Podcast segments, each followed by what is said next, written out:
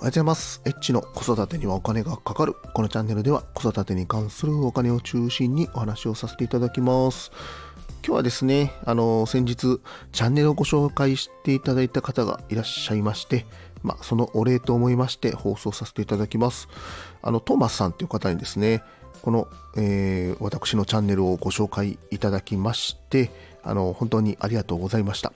まあちょっとね、そのお礼の気持ちをお伝えしたいなということで、ちょっと放送させていただきます。あの、トーマスさんね、先日フォローいただきまして、あの、フォローバックをさせていただきました。あの、フォローバックさせていただいたきっかけが、トーマスさんは人事部で働いてるということで、あの、僕はですね、えー人事部の方に対して商品の販売をするということが結構多い仕事になっておりますので、えーそれでフォローをさせていただきました。まあ、トーマスさんはね、日常の、まあ、気づきとか、あと結構失敗話とかね、あの、そういうのが多くてですね、あの、ちょっとね、こう、クスッとくるようなお話をされておられます。あの、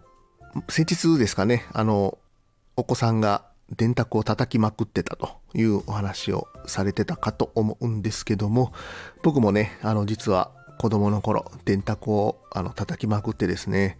えー1たす1はで、えっ、と、イコールを押すと2になって、で、そこからイコールを押しまくると、3、4、5、6、7、8、9、10っていうね、あの、どんどん数が増えていくっていう、あの、電卓の機能が、あの、電卓の機種によってはあったりするんですけども、まさにですね、僕子供の頃それを、あの、やってた、